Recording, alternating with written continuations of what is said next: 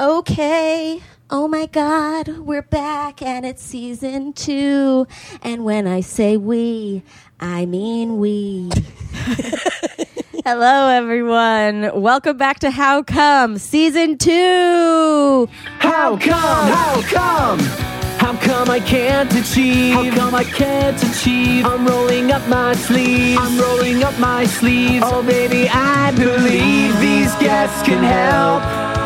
I can't do it by myself. I wanna just.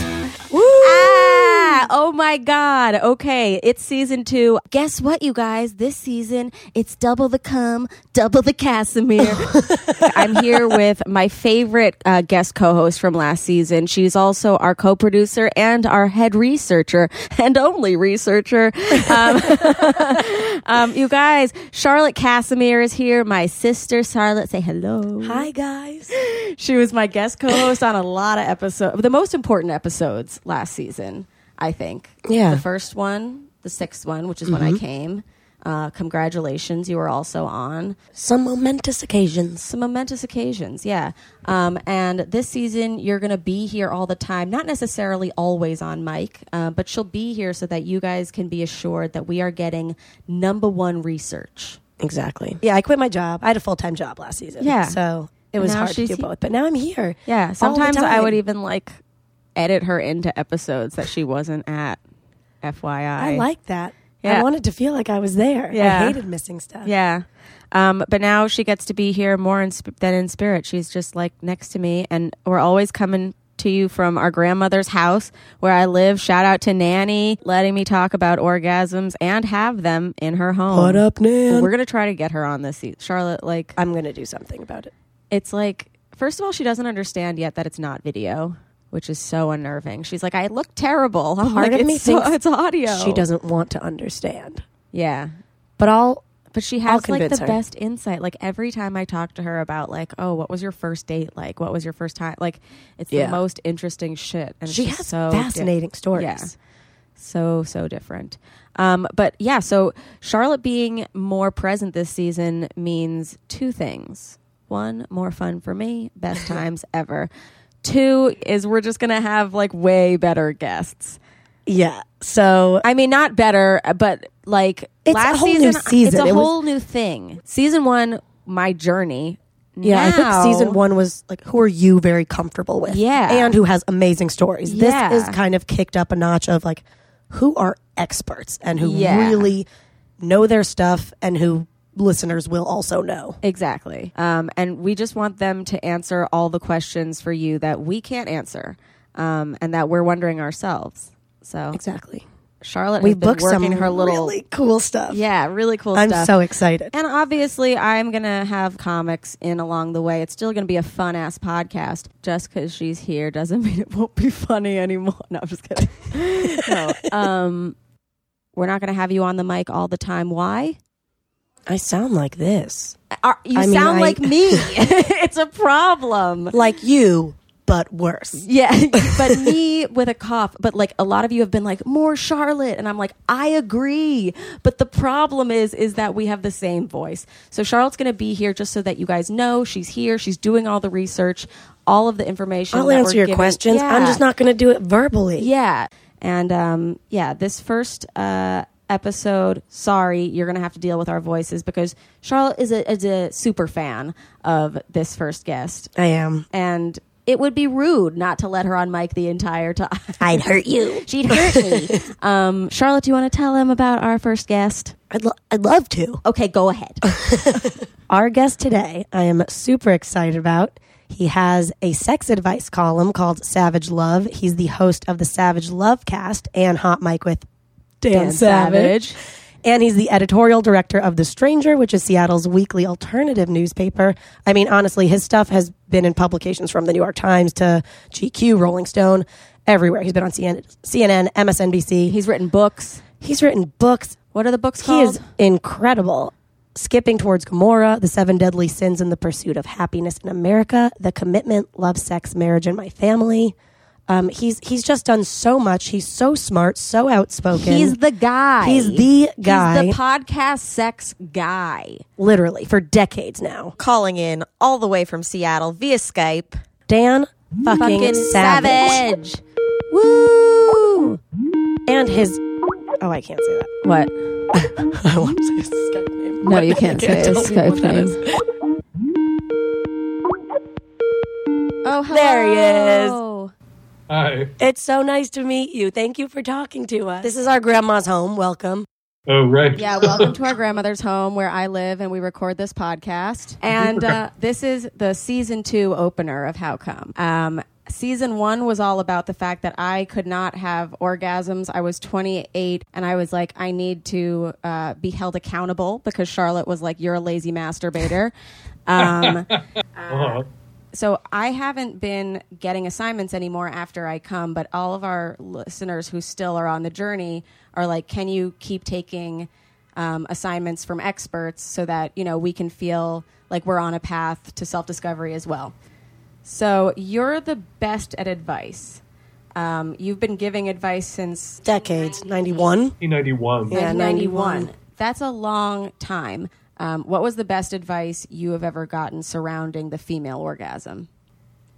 Take the pressure off. Mm-hmm. Uh, that, you know, guys have this advantage. You know when we came. Right. There's there's evidence everywhere. There are cases where women are hooked up to electrodes and it turns out that they are having orgasms. They're just not perceiving them as orgasms. Physiologically, all of the contractions, everything's going. They're just not tapped into their own experience of pleasure, or they're somehow the neural pathways haven't sort of latched into the pleasure centers of the brain in, in, in a way that those grooves haven't been carved.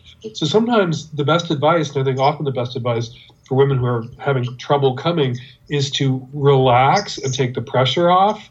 Um, a lot of women find that orgasms come, a lot of women who are anorgasmic in their 20s find that the orgasms come more easily as they get older, as they get into their late 20s and mm-hmm. early 30s. So sometimes I, I think it's just really advantageous to tell someone keep exploring, keep touching, keep watching different kinds of porn, reading different kinds of erotica, get a fucking vibrator or two, Yeah. and keep experimenting without the goal of every masturbatory experimental session being orgasm. The goal should be pleasure. And the orgasms, if you're not already having them, and in some cases women are already having them, the orgasms will come. So wait, You know, one of the things that often happens with young men when they boys when they first start masturbating, they masturbate for a long time without ejaculating. And then the ejaculation happens and they're like, What the fuck was that? yeah, young boys sort of you- when I was young, you know, my peers pre-internet porn, when everyone had access to internet porn all the time, maybe you saw a little bit of pornography with some hard dicks in it, but you didn't see ejaculations. Mm. And so young boys, 12, 13, 10, 11, 12, 13, 14, would be masturbating and enjoying how pleasurable it felt to stroke without coming. Yeah. And then one day they kept stroking past it being too ticklish and they ejaculated. And that was like, what the fuck was that? oh, God. Right? But there was this long period of self stimulation without any idea of a goal. It Right. was just, it felt good yeah, and kept doing it. And eventually your body, like those, those pathways, those grooves were carved over time. Like a lot of, I'm sorry, I'm going off like no, crazy. no, no. Yeah, No, it it's like makes practice sense. makes perfect. Yeah. Right. Also, Like a lot of women don't Yeah. masturbate and don't start masturbating until maybe they're in their 20s. Mm-hmm. They don't feel as entitled to masturbate. They're not hundred So much to catching up to do. So much catching up. That's wild. Yeah. I gotta go. Whereas boys are encouraged to. It's culturally expected that we will. It's normative. Yeah. Boys will start masturbating at 11 and be experts by the time they're 15. If you don't start masturbating as a woman until you're 26, you might not be an expert at it until you're 31. Mm-hmm. Definitely. Especially there's the physical component where you need to be biologically there, like forming those neural pathways. And then what we've said is also just be comfortable. Yeah. Too. Yeah, there Like- was a big thing of when little girls are caught masturbating, it's we don't do that. But when little boys are caught masturbating, it's we don't do that in public. Right. So it's it's normal for one of them and it's abnormal for another one. Like I was even saying like we weren't even told we could fart for the longest time. I know. let alone let alone touch our vaginas and not be uh, ashamed of it. Um, but there was one quote uh, by Mary Jane Sherfey that you mentioned, um, and it was the more orgasm she has, the more orgasm she can have, which was the coolest. It was the coolest thing to read. for me to hear because I feel like I've only gotten better at coming this year. Um, yeah. Well, she says, what is the term? It's like she, women are the insatiable sex. Yeah. Which is so not how we were raised.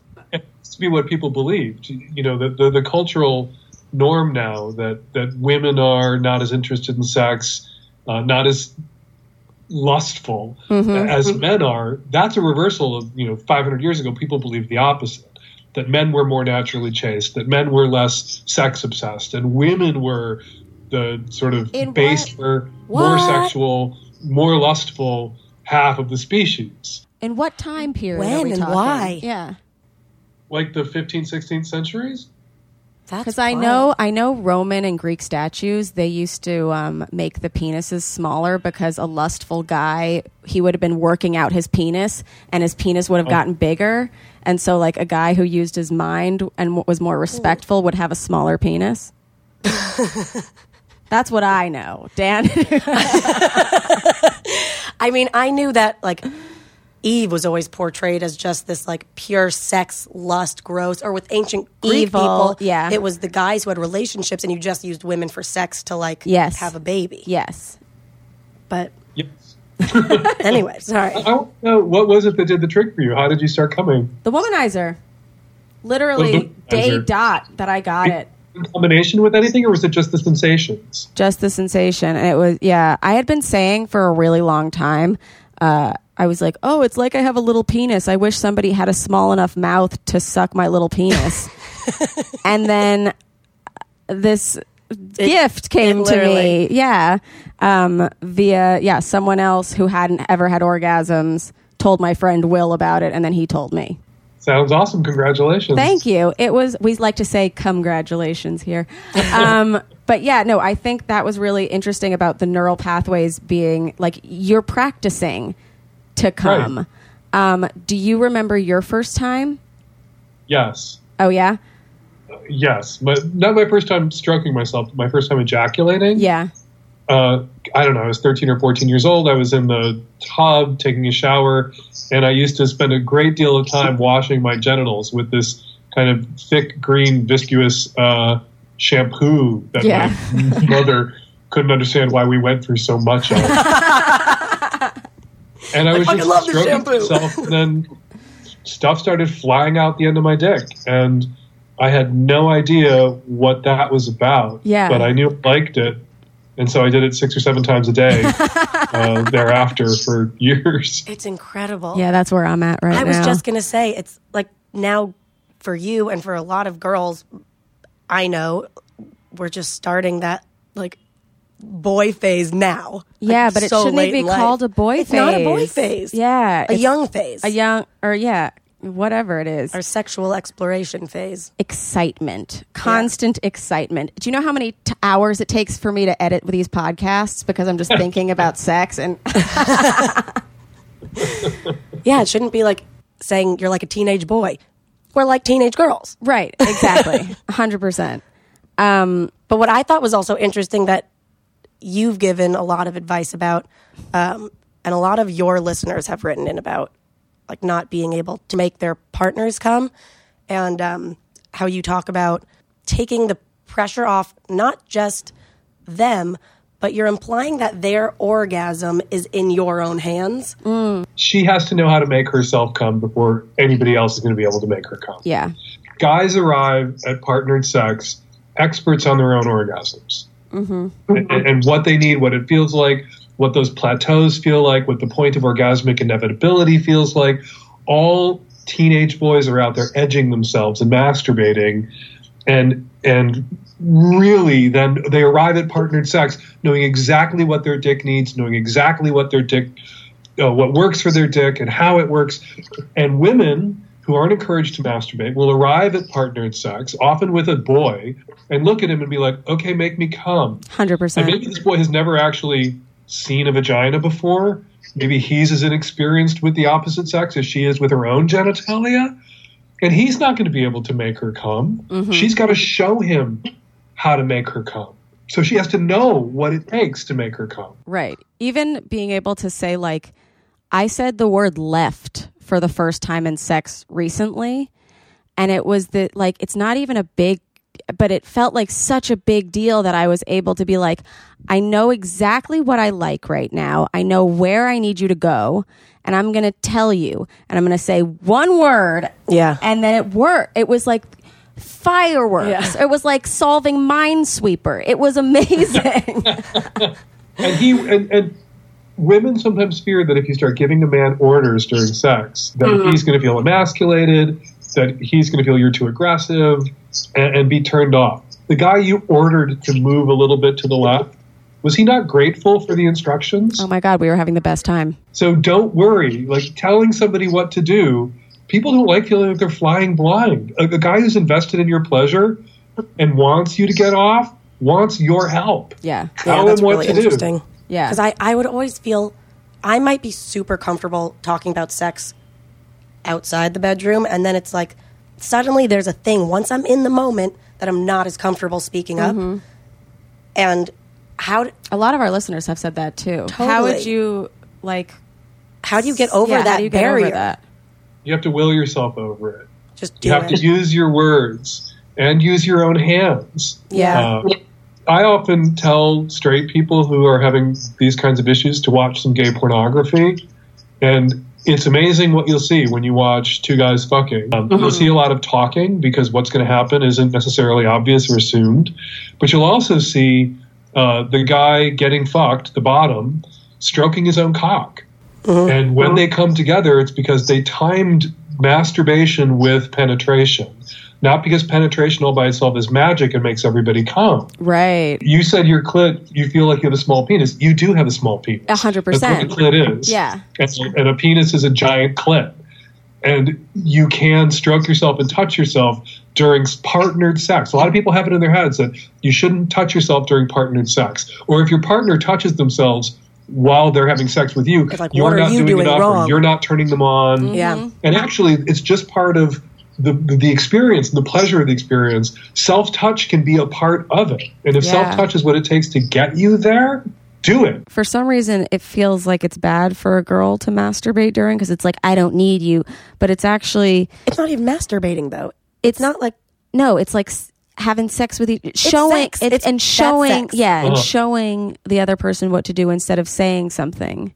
like a lot of people won't touch themselves during sex because they're afraid that what that means to the other person is you're not you doing can't it for do me. it right You're not doing it. when instead it's it's not you can't do it it's look this is how i do it which isn't like a bad thing it's also let's do it together, Together. at the same time, which Yeah, is yeah, very yeah. hard. but what you were saying before is like you have a tough time vocalizing it like maybe you could be like hey look you, you know it could just be like easy not that necessarily that's any less embarrassing but that's a way that you don't have to use your voice Right.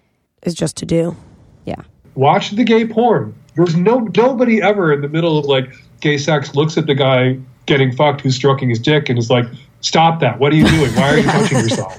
he's supposed to do that Get right? your Only I'm off your touching dick. you with my magic penis, and that's all you should need. Right. Well, I love how you you have said magic penis a lot because guys are there. was There's um uh, an episode where you were talking about um the Aziz Ansari story from Babe.net. Uh, a caller who had had a guy who was a little too aggressive with her, and she was asking, "Is it on me to tell him about this for the next person?" Basically, the campfire rule. Right? Leave someone in better shape than you found them Yeah. for the, the next person that they're with. Yeah. Uh, so if there's some feedback that they need, if they busted a move from pornography that is a move that should be negotiated and not just attempted, Mm-hmm. and they just went for it, they need some critical feedback. They need to know that that was unpleasant, unwelcome, shocking. Mm-hmm.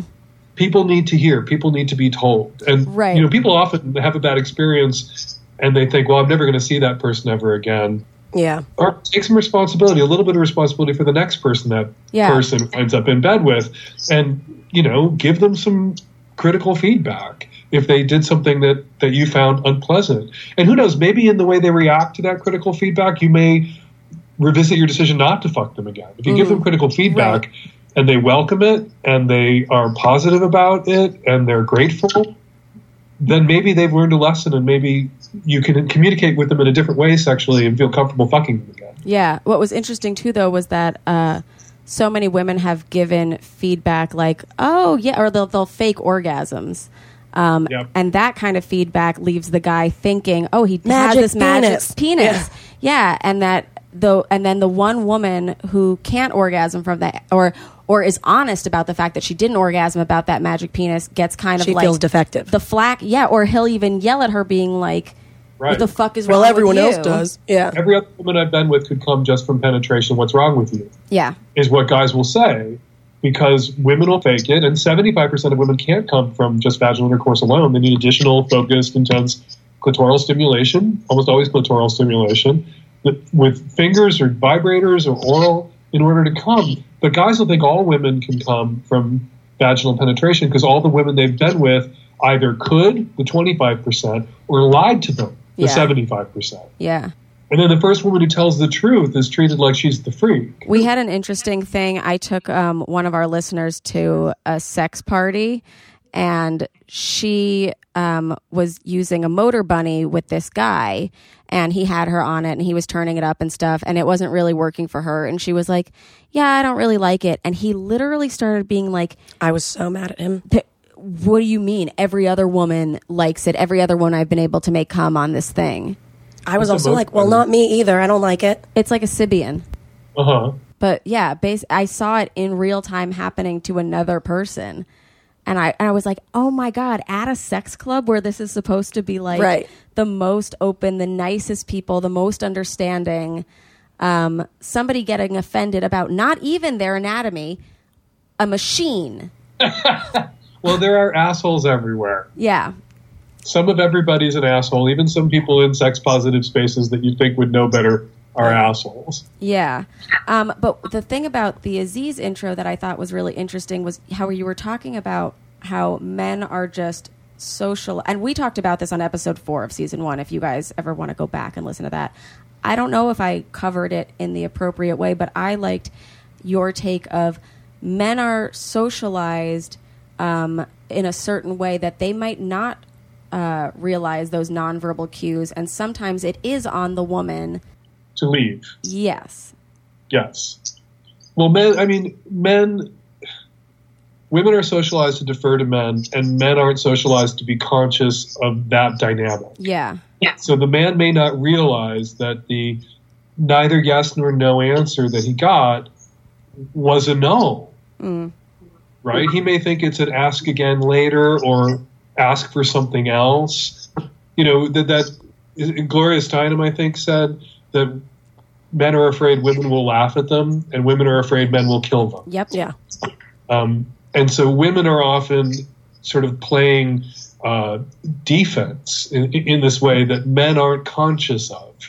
Men aren't conscious of their own, you know, advantage in a situation like that. Just like white people aren't conscious of white privilege, men aren't conscious in an opposite sex encounter of those dynamics. And the man may not be attempting to leverage that maliciously, Right. may not even be conscious of it, but it's happening.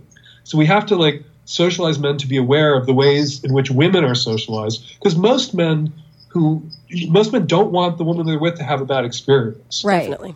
If she ends up having a bad experience because everybody was misreading cues, not only is she going to leave traumatized, he may, when he finds out, or she like hopefully confronts him about it, he may feel genuinely awful because it was not his intention to leverage her socialization against her to get what he wanted. He mm-hmm. was just asking again. Or trying something else to please both himself and her. So, uh, you know, I'm not talking about the malicious assholes and the rapists and the people who don't care. I'm talking about, I think, the majority of guys, like I think Aziz Ansari in that experience, Yeah. who are just taking another run at it. You're still here. Obviously, some interest. There's not been a no. Definitely. and I've asked for a yes, and there's been a maybe or a can we do this instead for a little bit? And you know, it was Laura Kipnis in her essay in the New York Review book that I thought was so great. We're asking men to unlearn all the ways in which they've been socialized. Mm-hmm. We have to also ask women to unlearn Yes. the ways in which they've been socialized. Yeah, Definitely. like meet in the middle somehow because right now we're on two different planes that Yeah. do not intersect at all. Right. Yeah. Don't, don't defer to men. But also, you know, that's going to be poisoned a little bit by women's legitimate fear of male violence. right. That it's not just women defer to men for shits and giggles. Women defer to men because men can be violent when they don't get their way. Yeah. And women are conscious of that in a way that men themselves are not. Yeah. Who aren't violent. Right. Like men who aren't violent benefit in this weird, perverse way from the advantage that all these violent men give even them because women are afraid of all men right. to, to protect themselves. So a guy who isn't violent, wouldn't be violent, is getting the same deference that a guy a woman has legitimate cause to be afraid of might. Mm-hmm. But he's not aware of it. So at the same time, we tell men like we men have to relearn how they're socialized or desocialized, and women have to like work against the ways they've been socialized. Men still have to be conscious of the way women are socialized, and then work against it. You know, and take it into account, yeah. and invite the no, invite the rejection. Yeah. I mean, I'm just wowed constantly at how solid your advice is all the time. Yeah, Like, how you, is you that? don't beat around the bush either. It's not like you're just oh, you're doing whatever you want. You know, No, it's like tough very love. good tough love, and it's so well informed. How how did you become that? the trial and error. Uh, I've always liked to say that column is as much an education for me as it is for my readers. yeah. Um, you know, when you write an advice column, you appear to be omniscient. You appear to have all the answers because you only run the questions that you have answers for. And sometimes Yeah.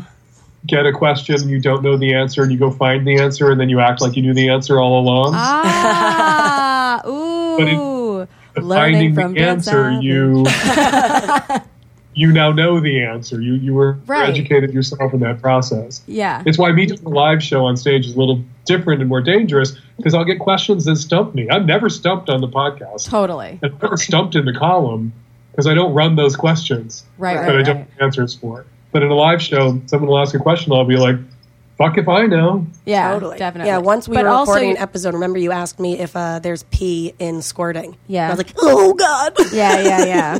Let's look.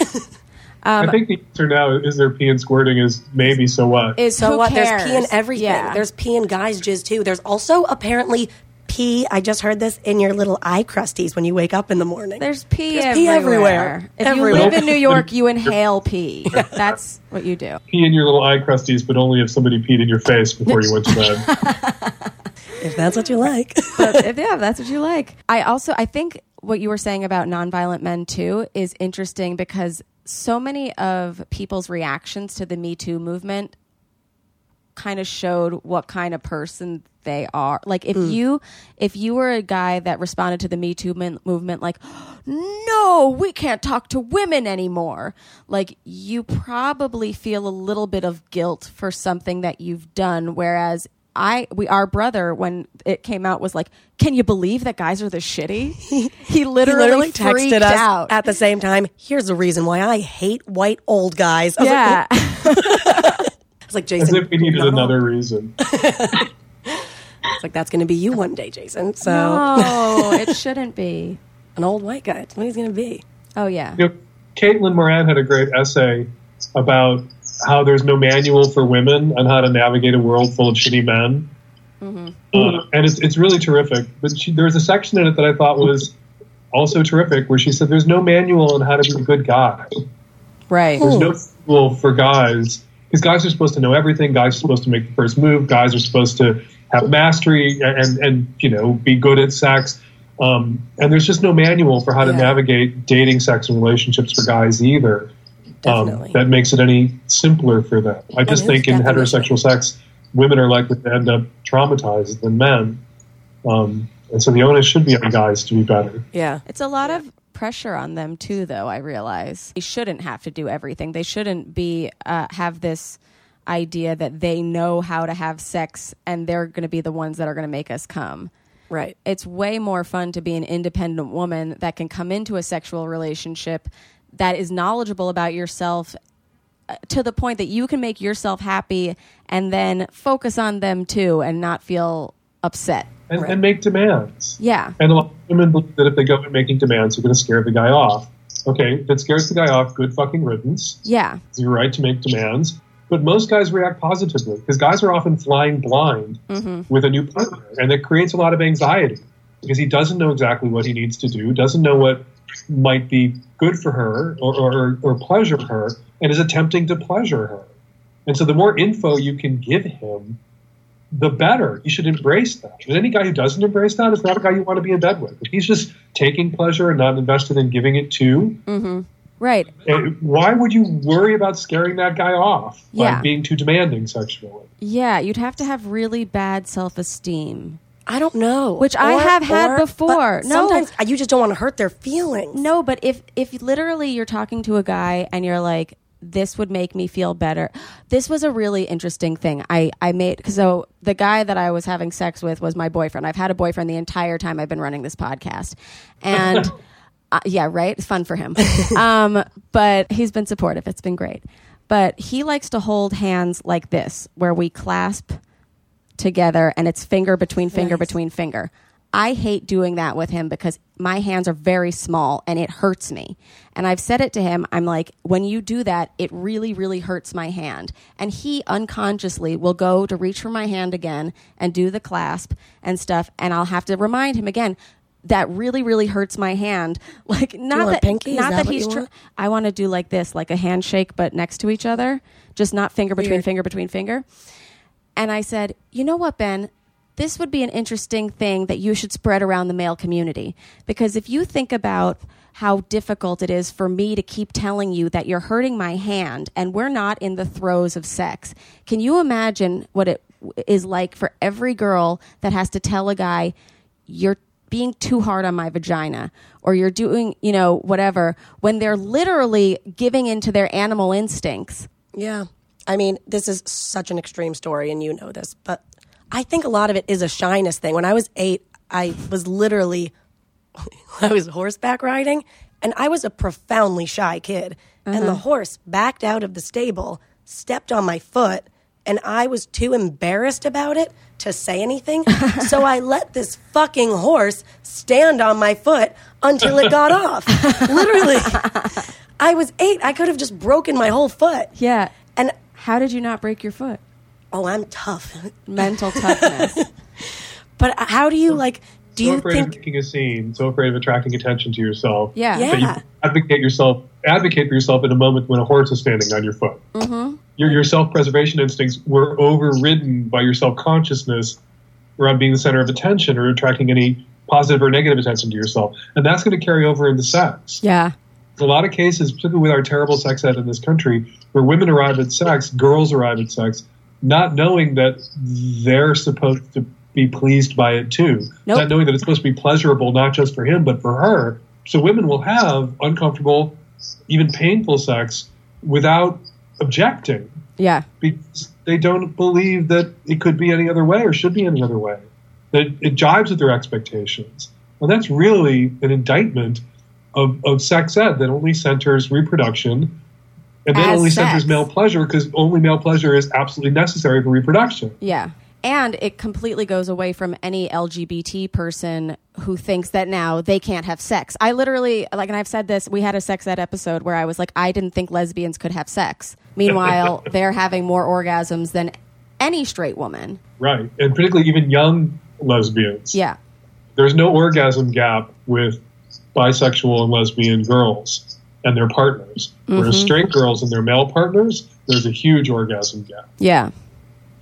Um, you actually started the It Gets Better. Oh, I was. Uh-huh. No, this right? Didn't you start It Gets Better? Yeah, Yeah. That's insane. I didn't know that.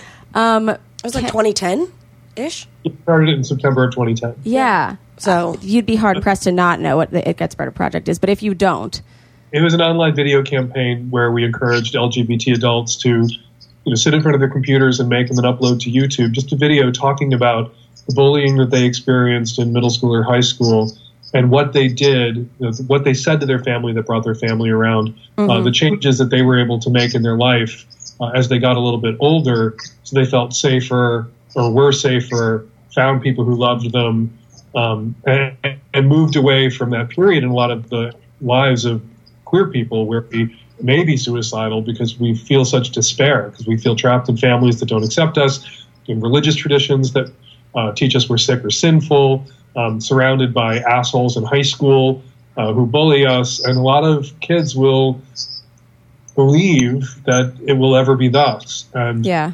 a lot of LGBT adults know that there's a way out because we found our way out.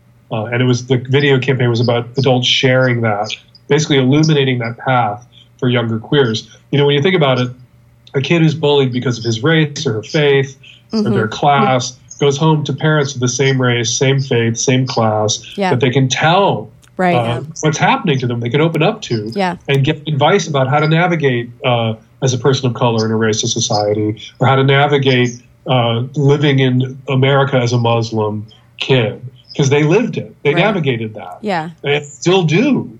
But a queer kid goes home to parents who are straight, almost inevitably. Right. A queer kid goes home to parents who are also bullying them. Yeah. Definitely. And so the Better Project was about queer adults speaking to queer kids in the way that an African American parent might speak to an African American kid. yeah. Like we're we're your parents that can talk to you. Right. Well, we're not your parents, but we're going to talk to you anyway. But we're yeah, we're we're people who can show you how much it can get better. Yeah. um, which is a really I think hadn't been um, seen before. Definitely. That also brings up, though, I mean, your childhood was super interesting to grow up Irish Catholic, too. I And gay. Do you guys know he's gay?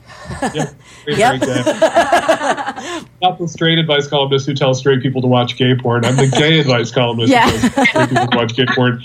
Um, yeah, it was uh, an interesting way to grow up. It was a long time ago, though. I'm 54 years old. Right. So, uh, although my parents did everything wrong uh, to a large extent before I came out, uh, they were operating with the only information they had available to them Yeah. at the time. You know, people believed homosexuality was something that a kid could sort of drift into. And to keep your, you know, effeminate gay boy from drifting into homosexuality, you were supposed to nudge them in the opposite direction, make them play baseball, say shitty homophobic things to them, make sure they understood that it was a sad, sick life and they shouldn't want it, um, to get them to drift over to the straight side of the harbor. Uh, but of course, that's not how it works. And all I remembered, you know, when I was 15 years old, all I knew was that my parents would tell me that they loved me, and I would think, no, you don't, because I've heard what you've had to say about people like me. And if you knew who I was, you wouldn't love me. Yeah. And it's a real mind fuck to be 13, 14, 15 years old and think every time your mother or father says, I love you, you're lying. yeah. I did like the story about the, priest. Oh, my. Is that true? Yeah. It was right after I told my mother I was gay. Um, we were very, very Catholic. My dad was a Catholic deacon. My mom was a Catholic lay minister. Um, my mother called uh, Father Tom, whose last name I won't give because he's still out there, still a priest. And uh, he came running to the house because my mother said that she was having a crisis. And what my mother said to him was not, Danny's gay. She said, Danny says he's gay. Still hedging her bets. Yeah. Uh, and he put his hand on my mother's knee and looked her in the eyes and said, Judy, I'm gay. So cute. I love And it it- so much. It really helped because, you know, my mom had been friends with this priest for a long time and he'd had a really rough road and he had a drinking problem and had been in and out of rehab for alcoholism. And what he told her was, this is what's at root for my alcoholism. Like, I could Oh, never yeah. accept myself. And it's better that Danny live the way that he wants to live than to live the way I live. And he was saying all this to my mother, uh, knowing that I was in the seminary. I had thought about being a priest myself. Um, and he was telling her better that I should live as an openly gay man than be a closeted, self hating priest. Definitely. And it helped my mother to accept me. So I'm eternally grateful to Father Tom. He sounds amazing. Thanks, Father Tom. Father Tom, I love you. Um, I, I I didn't want to get too political in this episode, but you are quite a political person, um, and I have a friend who is a gay man, and I had to spend an hour and a half on the phone with him right before the midterms, convincing him to um, register to vote uh, and convincing him why voting is important. Um, he comes from a Southern family, um, a religious family, and a Republican family. And every time they talk politics, um, he seems to think because they tell him it won't affect his life whether he's a Republican, like he votes Republican or not, um, that they're correct. And it was very difficult for me to explain to him that his parents were voting in a way that goes against their son. They are. The Um, Republican Party is rapidly anti-gay. Trump just canceled research for a cure for HIV. Really? They disbanded their entire like week. science academy. It's insane. They're still pushing rapidly anti-queer, anti-trans, anti-gay policies. If anything, it's gotten worse over the last 40 years. Yeah. Uh, the the Republican platform in 2016 was the most homophobic Republican platform ever. More homophobic Republican platforms at the height of the AIDS epidemic in 1988, uh, 1992, which is saying something. So Yeah. there's real anti-gay uh, hysteria tied to the AIDS epidemic. Um, and the Republican Party is more homophobic in 2016 Yeah. in a country with marriage equality uh, than it was in 1988. more anti-women anything that is not exactly who that politician is uh, they're not advocating for your rights so it is it is our responsibility to vote for our rights and if your parents are telling you that it it doesn't matter it does um, they unfortunately aren't maybe looking out for your platform. Now, I had one more question before you have to go because there was a really great caller, and this is something that we've really struggled to deal with. A caller called in on the Sarah Silverman episode of your podcast, and she was asking about her little boy putting things up his butt. Um, you very um, smartly said it doesn't matter if you tell him not to put certain things up his butt because you tell thing put them not to put things in their mouth all the time, and that doesn't mean never put something in your mouth or never put something in your butt. It's just don't stick a Lego up your ass. But Right. how do we talk to small children about having sex, and when do we do it? Well, I think you do it when that child expresses an interest, and usually the opening is the child wanting to know where babies come from, where they came from, and that allows you to talk about sex. It's important to also talk not just about the reproductive reasons that people have sex. People have sex to make a baby, um, but people have sex for intimacy. People have sex uh, for pleasure, um, and in an age-appropriate way, you have to roll that part of it out too. Pleasure is the reason people have sex most of the time. People have a lot of sex and at most a few children. Yeah. Uh, and so, what is sex for? Well, human beings don't go into heat. Human beings uh, are built to have a lot of recreational sex, built to have a lot of intimacy because it's doing something else in our lives and doing something else in our society and our culture and our relationships. And that other stuff is arguably more important than the making a baby thing. Because if making a baby was the whole point, we would go into heat like cats and we would have sex just then when uh, conception was most likely and then never ever another time Yeah. All the rest of the sex that we have, you know, when a kid gets to be 10, 11, 12, then you need to have that conversation that's not just about reproduction, but that's about connection, it's about intimacy, a conversation about consent, and a conversation about pleasure. What about though? I heard a very crazy story recently about. I don't even want to call it crazy, but it's crazy about my. My friend knows a guy who was caught when he was three years old by the nanny having sex with his seven year old sister. Full penetration. What do you say to that? Like, what do you, that's a very odd case. Yes. But, but, you don't overreact. okay. You say to a kid, yes, it feels good. It's not appropriate, particularly for siblings. Um, and there will be a time in your life when that's appropriate. You'll find appropriate partners, but we don't touch our genitals to the genitals of others Mm-hmm. at your age, particularly with a relative. Yeah. no, that's a crazy. But like, I know a lot. Like, I used to grind with a lot of my girlfriends when I was younger. Like, how far is too far? Or you know what I Yeah. mean? Well, obviously, penetrative sex at age three and seven, uh, incestuous penetrative sex at age three and seven is too far. Yes. and those are kids you're going to want to keep an eye on um, because you don't want your reaction to make what they're doing so Like taboo. inherently forbidden Yeah. that they're going to sneak around behind your back and do it. Right. But you also don't want to allow them to think that this is something they should do or should continue to do or could continue to do because then they may begin to act out with other children. right. And that's a that's a nightmarish way to wind up with a stigmatized child uh, or a real sex panic in Yeah. your your community um, or the community in which you live. Uh, and so it's a real fine line. It's a difficult line for parents to, to walk.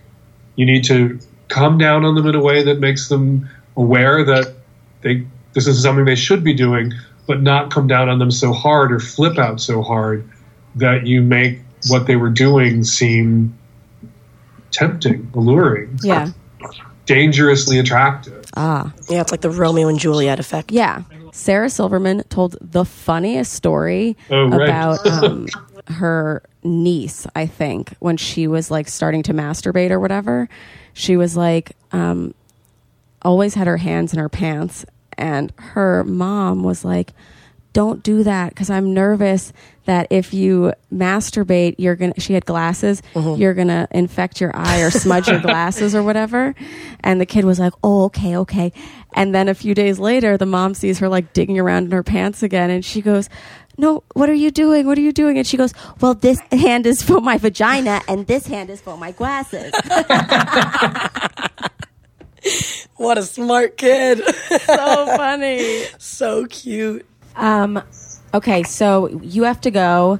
Um, I just want to tell everybody to check out Hump, which can can can we just talk about a teeny tiny? Well, Hump is uh, an amateur porn film festival that's created by the audience. People make and submit uh, five minute or less porn shorts. Um, some of them are animation, some of them are musical comedy, um, some of them are erotica, some of them are graphic and pornographic. Um, it's whatever people want to submit. Um, and you know, there are a lot of people who will say about porn that they don't like it because it's dehumanizing, and they worry. You know, do the people who are you know on my device? I'm looking at porn on my computer. Were they willing participants? Did they do this because they were in? They were forced. Uh, are they under economic duress and they're just doing this for the money and they're hating it? And that ruins the enjoyment for a lot of people, like worrying about. yeah, that's always what I thought about porn. I thought it was just people getting used and like who were there and like needed money. Yeah. Yeah, I guess I will say it always seemed like something that wasn't a first choice. Yeah, definitely. And it was a fallback or they had to. Yeah, and now I see that with commercial porn actresses too. I'm like, oh, you can also be there because you know that your body can make money in this way, or that you like doing this. Like, y it's Yeah. not just like, oh, this was the last resort. Well, it really it did remind me of next our upcoming episode. We have some really interesting people Oh, who can. I I- was going to say that, but they're talking about porn and like Um, but this film festival is interesting because it's amateur people. definitely. everybody in Hump, it's friends and lovers who make the movies. Yeah. So you don't have to worry that anyone's doing it under any form of duress. And that is then like frees people up to really enjoy it. And we like to say that Hump is very humanizing porn. Because people make the stuff that interests them and they're sharing with the viewer their thing, their big turn on, what, what they really enjoy, their fantasy or their go to sex partner or sex acts. And it's very joyful. Yeah. And we had a woman who came, who approached me in the audio, in the theater before the screening to say that she was there under duress, didn't like porn, um, but her friends talked her into it. And afterwards, she came up to me and like raved about how much she loved Hump, loved the films that she saw, so awesome. how much she was able to enjoy them because they were clearly all made by people Yeah. having fun. Yeah. And the next year, 12 months later, she had made and submitted a film and was in Hump. Ah, ooh. So she went from hating pornography, never wanting to see pornography, to literally being in pornography. It's amazing. Screened in a movie theater for hundreds, thousands of people in 12 months' time. That's amazing. I really love that. Um, you have done such amazing work. Thank you so much for being here. This is the best season two kickoff I we know. could have asked for. Will you remind our listeners where they can find you, your podcast, your writing, all of your books? My podcast is at savagelovecast.com. I post a daily Savage Love letter of the day at thestranger.com at their blog, Slog. And you can find the Hump Film Fest at humpfilmfest.com. Perfect. Um, Dan, we have to ask this at the end of every episode and after every sexual encounter. Did you finish? Well, since I was running my mouth, and I'll never finish running my mouth. That's all we were doing here. I guess I did finish because I still have shit to say. Okay, well, we'd love to finish you off another time. Um, so if you ever want to come back and run your mouth, We'll be here. we're here for you. Um, Charlotte, did you finish? I did. Okay, Yeah. great. Did you finish? I did. Um, you guys, thank you for coming. Thank you, Dan. Hey, thanks so much. We'll see you next time on How Cum. Goodbye. You can also follow Dan Savage on Instagram at Dan Savage. And if you want to see bonus footage of this episode, we recorded the entire Skype interview. You might have also seen on my um, my Instagram that I was having a full breakdown after this interview. It was with Dan Savage. I thought he didn't like me. I think after this recording, we know that it was pretty okay. But if you want to see the full uncut thing, full of Charlotte's coughing fits, Dan's coughing fits, um, just a bu- bunch of awkward pauses, We're just disgusting. We were all sick. um, go to patreon.com backslash how cum, and we've got the full uncut video there. I hate the word uncut. It sounds like a penis. Okay, but some people like penises and some people like uncut stuff. That's fair. So go to Patreon and check it out. Go to Patreon. Yeah, go to Patreon. and hey, all of our Cumpanions, do you love How Cum? We think you do. Some of you have had your first orgasms. Some of you have had other people have orgasms because of this podcast. You know what you could do for us? Like, review, and subscribe on iTunes. Five stars, please. Nice reviews. Oh man, that Oh, would please. really would make our so much. day. And share it. Do you want other people to have orgasms? Share it. Send it to your mom. Send it to your sister. Send it to your friend. Send it to your boyfriend. Send it to your husband or your wife or whoever you want to be your husband or wife. Send it to your sister. I just said that. will do it again. Yeah. Um, if you want extra content, you always know where to go. Patreon.com backslash how cum. We've got extras. Charlotte and I talk about the episodes sometimes. We put up stuff that needs to be behind a paywall because there's hot goss. Um, if you want to follow us individually, you can follow us on Instagram and Twitter at Remy Kassimir and at Charkasstic. The podcast you know on Twitter and Instagram is How Cum Podcast. Uh, you can also follow us on Facebook at facebook.com backslash How Cum Podcast. And yeah, go to that Patreon. Even if you don't want to get new content, if you're just like, hey, we'd like Remy to move out of her grandmother's house, send me some money. That would be sick. Yeah, send us some money. She needs to move out. This I gotta go. They turn on the sink during every recording. it. It's so annoying. It's enough. Oh, would you like to see me live? Oh, please come see me live. So you don't have to wait till the next time How Come to See Me. Uh, go to RemyKassimir.com for all of my stand up dates and um, live shows for How Cum. That's right, we're going to be doing live podcasts this season. Isn't that sick? Um, those recordings only going to be available on Patreon.com. So again, Patreon.com backslash How Cum. All right, goodbye.